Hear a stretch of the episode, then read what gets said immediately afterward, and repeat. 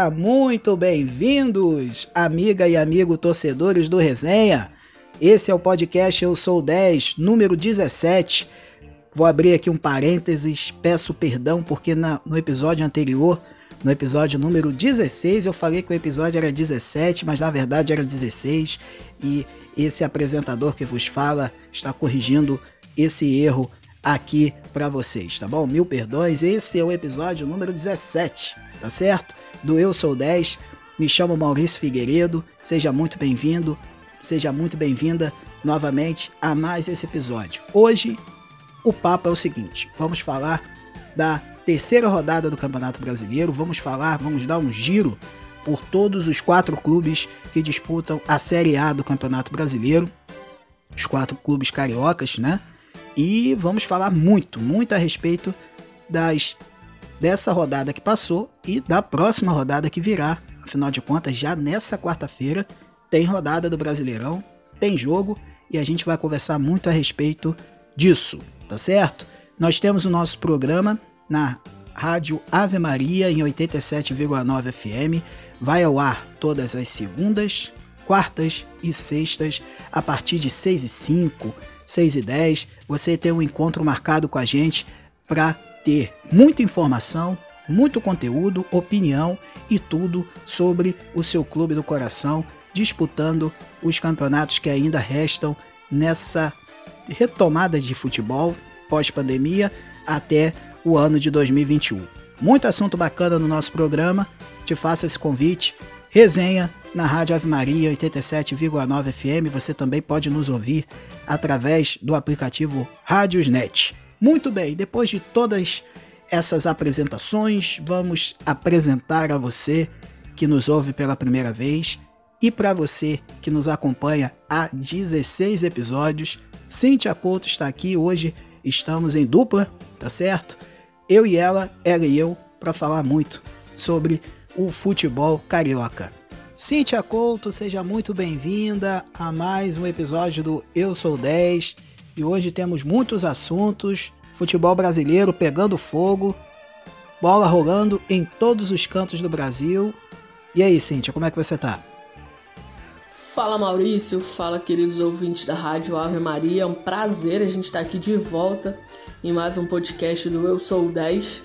Então tenho certeza que vai ter muito conteúdo muito bate-papo legal. Então não perde por nada, fica por aí e ouve até o final. Vamos lá. Bem, nosso primeiro bloco a gente vai falar a respeito do Flamengo. É... Mas a gente vai fazer uma, uma linha do tempo. Podemos dizer assim, eu que sou professor de história, adoro linha do tempo, né? Vamos lá. O, o que que acontece, Cíntia? É, o Flamengo enfrentou o Atlético Mineiro no domingo foi derrotado por 1 a 0 no Maracanã. Um jogo duro, podemos dizer assim, um jogo lá e cá. E o time do Atlético Mineiro se saiu vencedor da partida. Ou seja, um postulante ao título, um, ao título, um confronto direto, o Flamengo saiu derrotado. E aí a gente vai para o segundo jogo, na quarta-feira, no Estádio Olímpico em Goiânia. Simplesmente o time foi trucidado pelo Atlético Goianiense. Perdeu de 3 a 0, mas podia ser mais. E na quinta-feira, quer dizer, o day after, o Domenech Torren já estava encostado na parede, princípio de crise, determinados jogadores não prestam, Gabigol tá gordo, Bruno Henrique tá brigado com Gabigol, enfim, aquelas aqueles fantasmas e aquelas aquelas insinuações que a gente sabe muito bem que rolam. E aí, no, no sábado, à noite, contra o Curitiba, veio a primeira vitória. 1 a 0 gol de Arrascaeta. E aí, Cíntia, depois de todo esse histórico, depois de toda essa linha temporal ao qual eu falei com todos vocês, me diga como você viu a semana do Flamengo até essa vitória contra o Curitiba no Couto Pereira. É, Maurício, essa linha do tempo aí pegou pro lado do Flamengo. É, vamos por partes. Eu acho que o Flamengo vai se readaptar a uma nova situação, a uma nova circunstância, a um novo momento. É, eu vejo que tinha né, uma, um apego, uma relação muito boa entre os jogadores e o Jorge Jesus. E acho que de uma certa forma isso abalou um pouco a estrutura né, dos jogadores, porque os jogadores já estavam acostumados com aquele estilo Jorge Jesus de ser, de comandar o time, de orientar, enfim, eu acho que era bem um pouco daquela, daquele ditado que as pessoas costumam dizer, né? Time que tá ganhando não se mexe. E eu acho que foi um pouco de choque para todo mundo essa saída do Jorge Jesus. E aí, com isso, naturalmente, é, influenciou um pouco esse início de campeonato. É, quando a gente havia falado a respeito da questão do Flamengo ter demorado muito para escolher um substituto, aquela coisa toda, era justamente pensando nesse início de campeonato, né? Porque é, a gente sabia que isso podia gerar um, um custo muito alto para o Flamengo por conta de um treinador vir e, e começar a querer testar e conhecer o time exatamente. E eu acho que foi um pouco disso por mais que o Domenech tivesse visto, assistido partidas e acompanhado um pouco do que o Flamengo vinha apresentando, o cara quer implementar também o estilo dele. Então eu acho que essa questão acabou pesando um pouco para essas apresentações um, um tanto quanto aquém do Flamengo, né? Porque Atlético Mineiro, ah, ok, é um time à altura que vai brigar aí diretamente pelo título contra o Flamengo beleza, agora tomar três do Atlético Goianiense é, foi, foi um pouco pesado, enfim. E aí, ah, uma vitória de 1 a 0 contra o Coritiba, que assim, não é um, um time que, que se espera brigar muito lá na, na ponta, então foi uma vitória magra. Mas eu acho que o Flamengo hoje vive uma fase de testes, né? É, então, naturalmente, isso vai acabar é, custando assim um pouquinho, né, até chegar de uma forma redonda. A gente espera que não demore tanto, até porque a gente sabe que o campeonato, por mais que seja um campeonato longo, você precisa de uma gordurinha para queimar, então não se pode desperdiçar, né, pontos importantes. Todo cada cada três pontos, um ponto é muito importante. No final pode fazer diferença. Então a gente acredita que com o tempo aí o, o Domenech vai conseguir colocar o, o time no estilo Domenech, né? Que é a torcida flamenguista, a nação rubro-negra, tanto espera. Mas eu acho que são ciclos, o Flamengo tá fechando um ciclo, tá iniciando outro, com saída de jogador importante, enfim. Eu acho que são ciclos e o Flamengo tá fechando um e iniciando um novo ciclo. A gente torce e espera que tudo dê certo. Cintia, agora eu vou fazer uma pergunta bem direta e reta para você, que eu acredito que o professor, que o, que o torcedor rubro-negro também está afim de ouvir a sua resposta. Na derrota de quarta-feira, vamos voltar no tempo de novo. Na sua opinião, quem foi o culpado? Os jogadores ou o técnico? Fala para mim o que, que você achou desse jogo. Afinal de contas, é, isso pode implicar diretamente dentro do campeonato, né?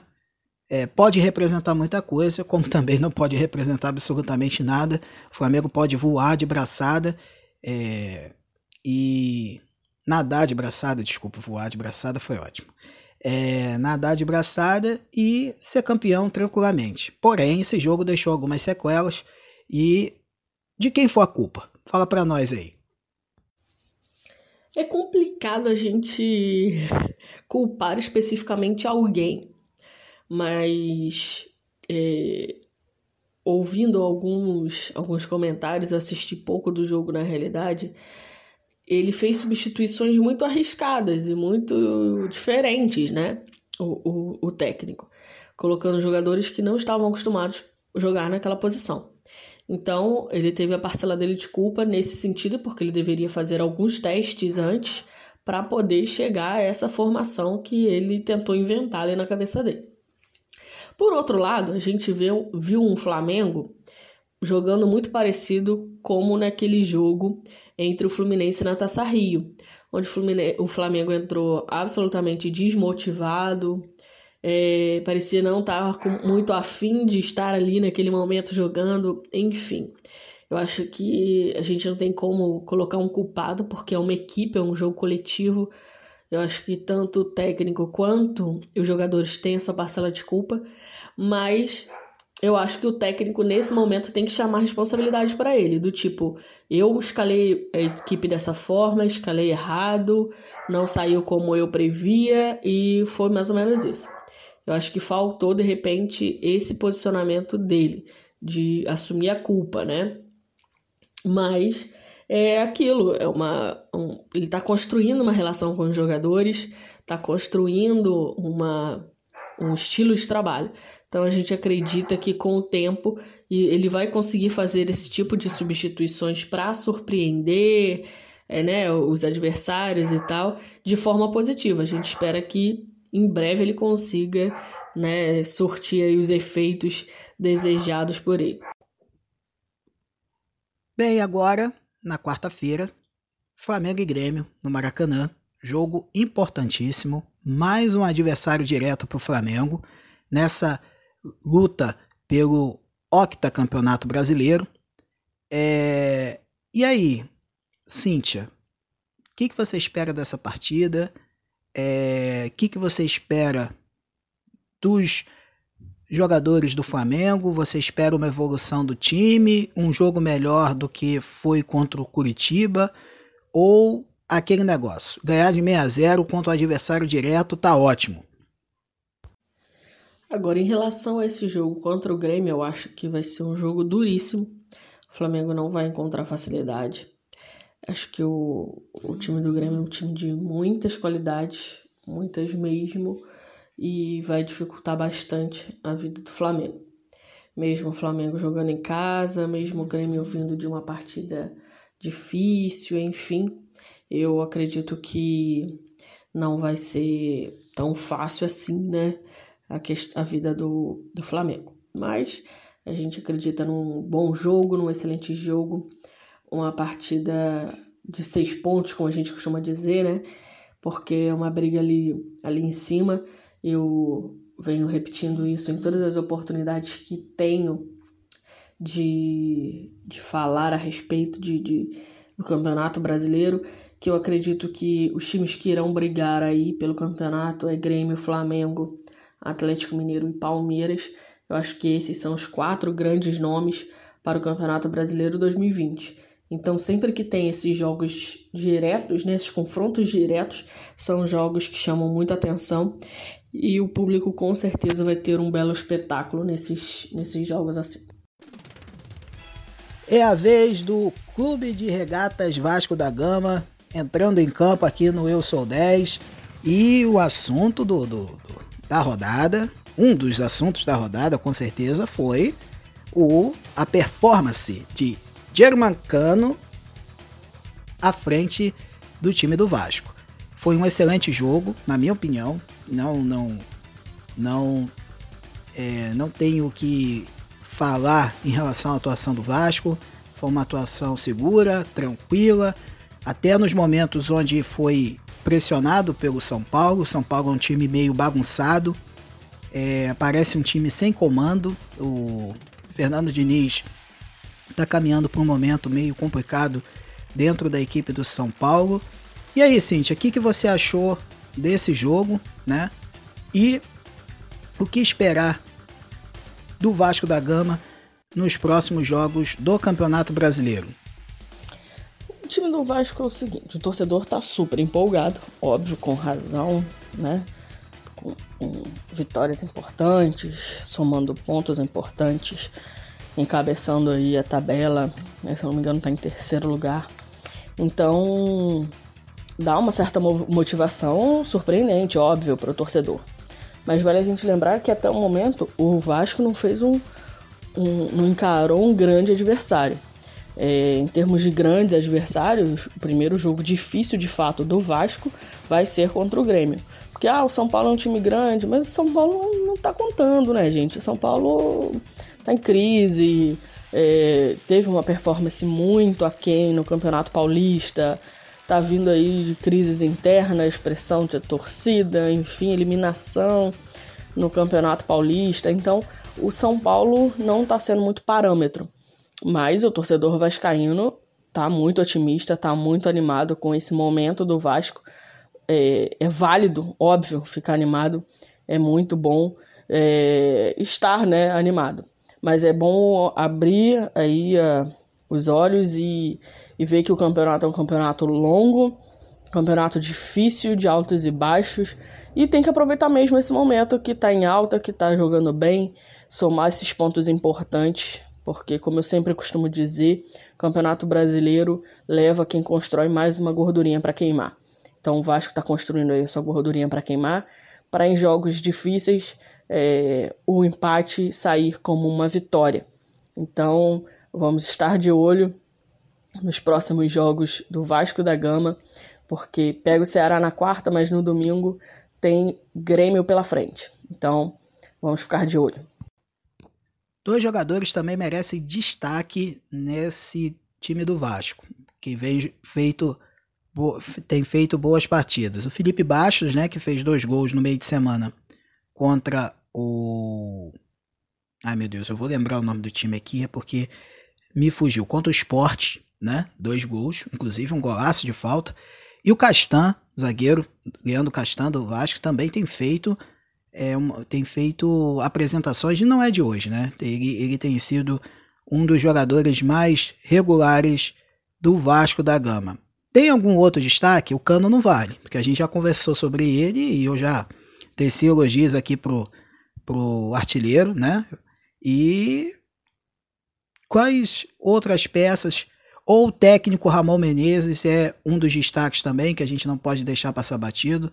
O, as digitais dele estão nessas duas vitórias do Vasco. E aí, Cíntia, qual outro, outros pontos de destaque que você pode trazer para nós, por favor, a respeito do Vasco? Em relação aos destaques do Vasco, Maurício, a gente eu, eu observo o seguinte: tem muito a mão do Ramon Menezes, muito. O time do Vasco é outro, depois da entrada do, da, do Ramon, depois que o Ramon assumiu o time do Vasco. É, acontece uma certa identificação do, dele com o clube, do clube com ele, o que facilita muito o trabalho, dá mais espaço para os jogadores né, é, tentarem mostrar outras opções, outras possibilidades, e tem sido uma característica do Vasco da Gama, tudo isso. Então acredito que tem assim, o maior destaque, talvez, seria o Ramon Menezes por estar tá fazendo um excelente trabalho pelo Vasco. E o, o vale ficar aqui um, uma nota de curiosidade, né? Que o Felipe Bastos está tá achando que ele está sendo tão bom jogador, destaque da rodada pelo Vasco da Gama, que até ele escalou o nome dele no Cartola. Então tá aí com a moral lá em cima, se achando bastante. Então é bom o torcedor vascaíno ficar de olho no Felipe Bastos. Próximo jogo do Vasco, Ceará, lá no estádio Castelão. E aí, Cíntia, dá para arrancar mais uma vitóriazinha? Dá para conseguir se estabilizar no Campeonato Brasileiro com três vitórias seguidas? Acho que o Vasco tem aí mais três pontinhos garantidos. O Vasco vem apresentando um bom trabalho. E por outro lado, o Ceará vem deixando a desejar para o seu torcedor. Então, eu acho que vai ser um, pelo menos um próximo jogo mais tranquilo para o Vasco da Gama. Mais para frente ele começa a ter outras pedreiras, né? E aí vamos ver como é que vai se comportar esse time do Vasco após o jogo do Grêmio, onde a gente acredita que será um jogo mais difícil, mais duro, mais disputado. Aí nós vamos ver quais são exatamente né, as características e qualidades mesmo do Vasco da Gama, que até então teve jogos, jogos né, razoável, razoavelmente tranquilos e vamos ver aí como vai ser a sequência do time do Vasco.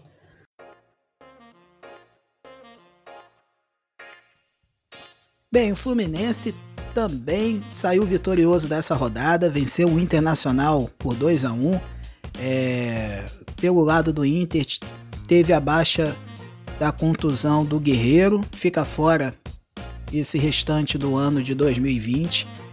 Teve a confusão também com o Odair Helman, que realmente eu não entendi.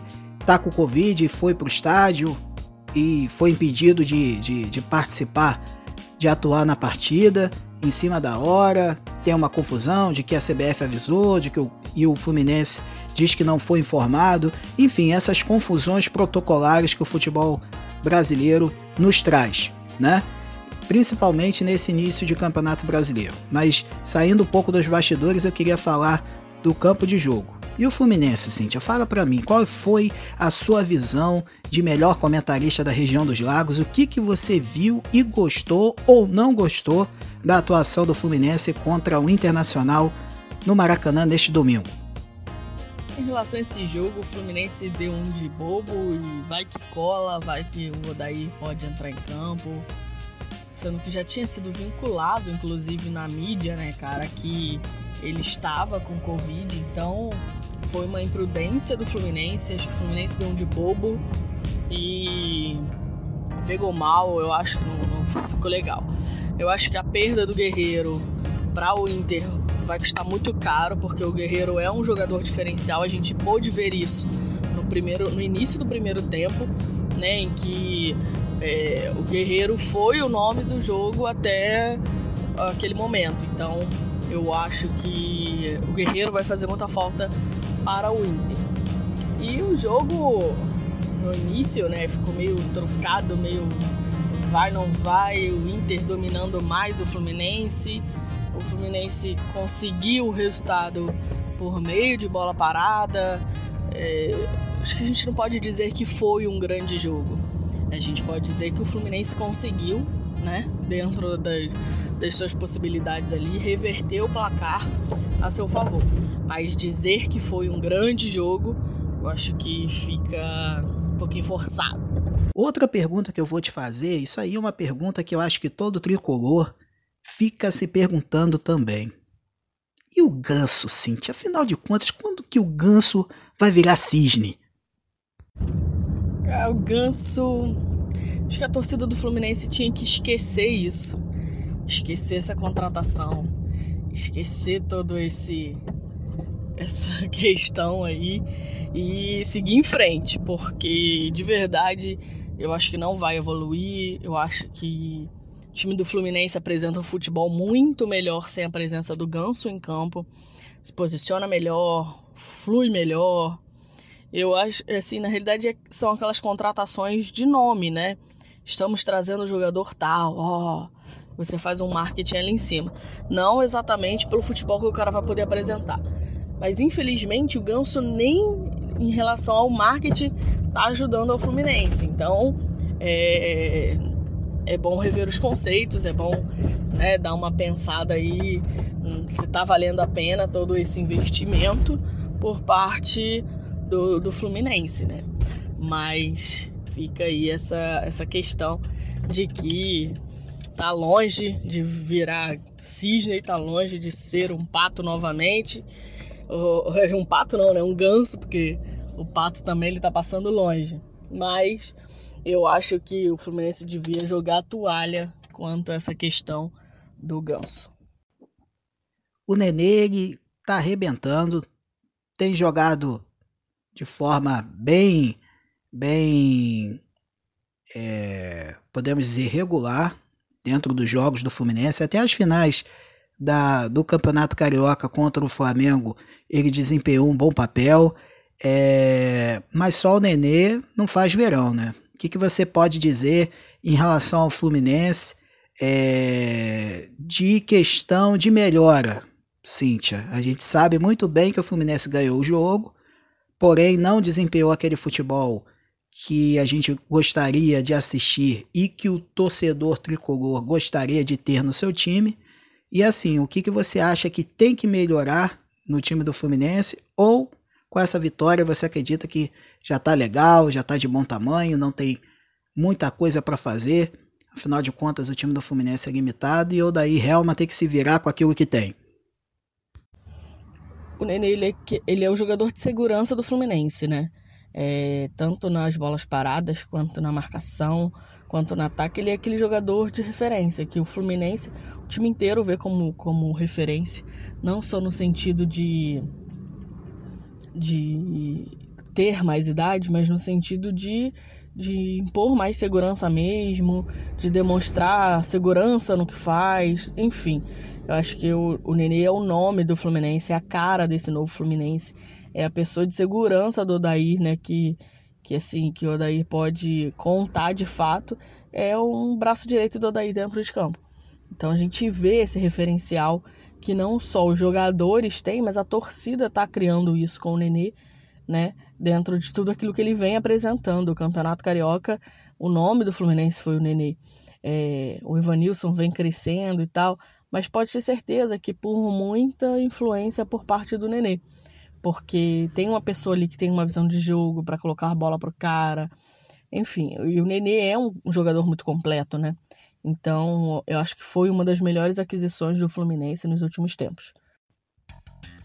Cintia, agora vamos de fogão. Fogão entrando em campo aqui na, no nosso podcast Eu Sou 10. É... Fogão fez uma partida, na, na minha visão, muito boa contra o time do Fortaleza nesse domingo lá no Castelão. Porém, você no resenha na Rádio Ave Maria, você que, que quer nos acompanhar também por lá, segundas, quartas e sextas, às 18 horas, 18 e 5, logo após a Ave Maria, nós estamos entrando no ar em 87,9 FM. Então, Cíntia, afinal de contas, o Botafogo jogou bem ou jogou pro gasto? Fala pra nós aí. É, Maurício, a vida não tá fácil pro Botafoguense não, filho. Tá ruim, tá difícil. Eu acho que fez um jogo muito abaixo do que a torcida esperava, do que vem esperando, né, ainda não ter conseguido uma vitória. Foi complicado. E daqui pra frente vai ser vida difícil mesmo. Então não tem mais essa questão de ser jogo em casa, de ser jogo fora de casa. É mais pela questão do desgaste da viagem do que por pressão de torcida na realidade, né? Então tá bem complicado. Eu acho que é, não foi um, um, bom jogo. Eu acho que pecou muito. O Botafogo tem pecado muito no último setor, no terceiro setor ali de ataque na, na hora da finalização. Perdeu muitas chances de gols, levou alguns sustos, porque tá demorando um pouquinho na reposição. Por mais que o que o Botafogo é um poder é, defensivo muito interessante, poder de marcação interessante. Eu acho que está faltando um pouquinho. Tem que adiantar um pouco mais. Eu acho que quando o Botafogo joga com a marcação mais adiantada, ele ganha muito, né? Mas é aquilo, tem que ter sempre a pessoa da sobra. E o Botafogo está pecando um pouquinho nesse sentido. Mas vale a pena ficar de olho aí nas próximas rodadas.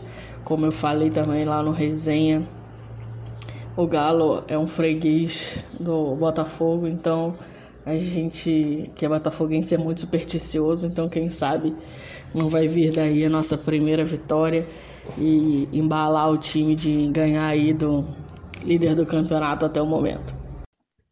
Na minha opinião, os dois melhores jogadores do Botafogo disparados, Bruno Nazário e Marcelo Benevenuto. Eles são os caras desse time, tá certo?